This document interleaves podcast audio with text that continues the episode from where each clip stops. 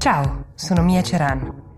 È mercoledì 30 settembre 2020 e questo è The Essential, il podcast che ogni giorno in 5 minuti riassume per voi l'attualità dall'Italia e dall'estero.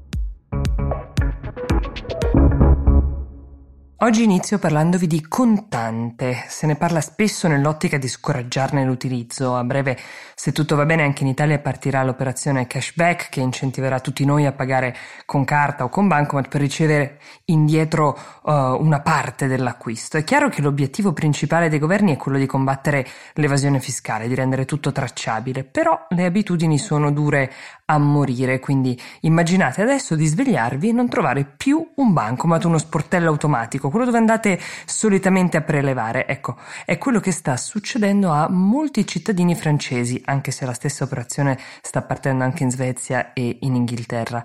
Pensate che i gilet gialli, che abbiamo visto sfilare uh, per le strade francesi negli scorsi mesi, tra le varie istanze, gridavano anche alla restituzione degli sportelli automatici per il prelievo del contante.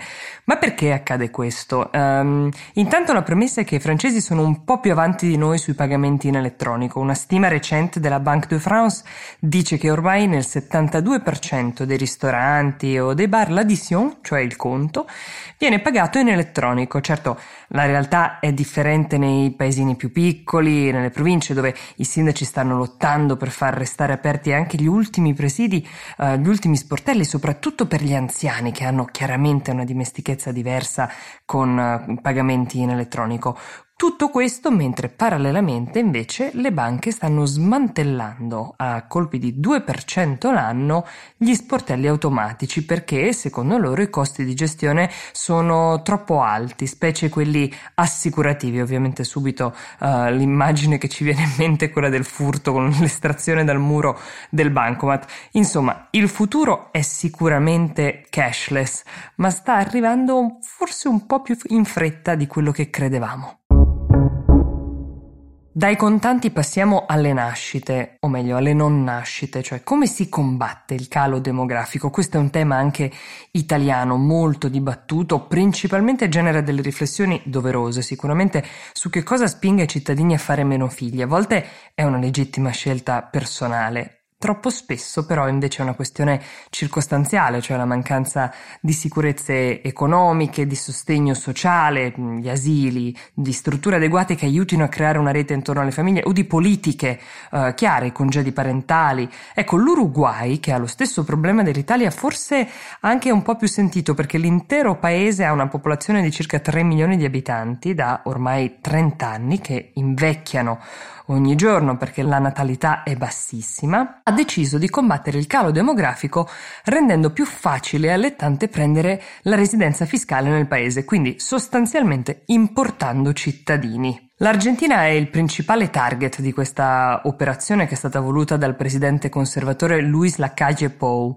Il piano, che prevede che si possa chiedere la residenza non più dopo aver passato sei mesi nel paese, ma anche solo 60 giorni, avendo un patrimonio immobiliare di 380 mila dollari a fronte del milione 700 mila di prima, e se si è imprenditori con un investimento minimo di 1 milione 700 mila dollari e non più di 5 milioni e mezzo, era stato ideato a gennaio, però la pandemia ha dapprima rallentato le procedure, insomma come in tutti i paesi ci sono state delle lungaggini, salvo farle poi crescere vertiginosamente dallo scoppio della pandemia, perché, come racconta l'Economist, la gestione dell'emergenza sanitaria è stata più che buona eh, in Uruguay, complice anche la scarsa popolazione rispetto alla vastità di quel territorio. Ecco, um, è stato questo che ha reso questa operazione così interessante per gli argentini, soprattutto quelli molto benestanti che si sono interessati a questa iniziativa, complice anche il fatto che invece in Argentina il nuovo governo, che è guidato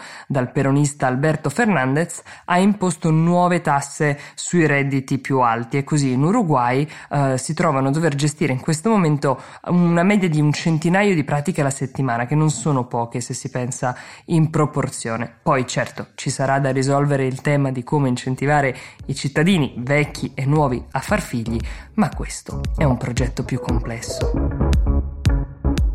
Questo era The Essential di oggi, noi ci ritroviamo qui domani se vorrete. Buona giornata!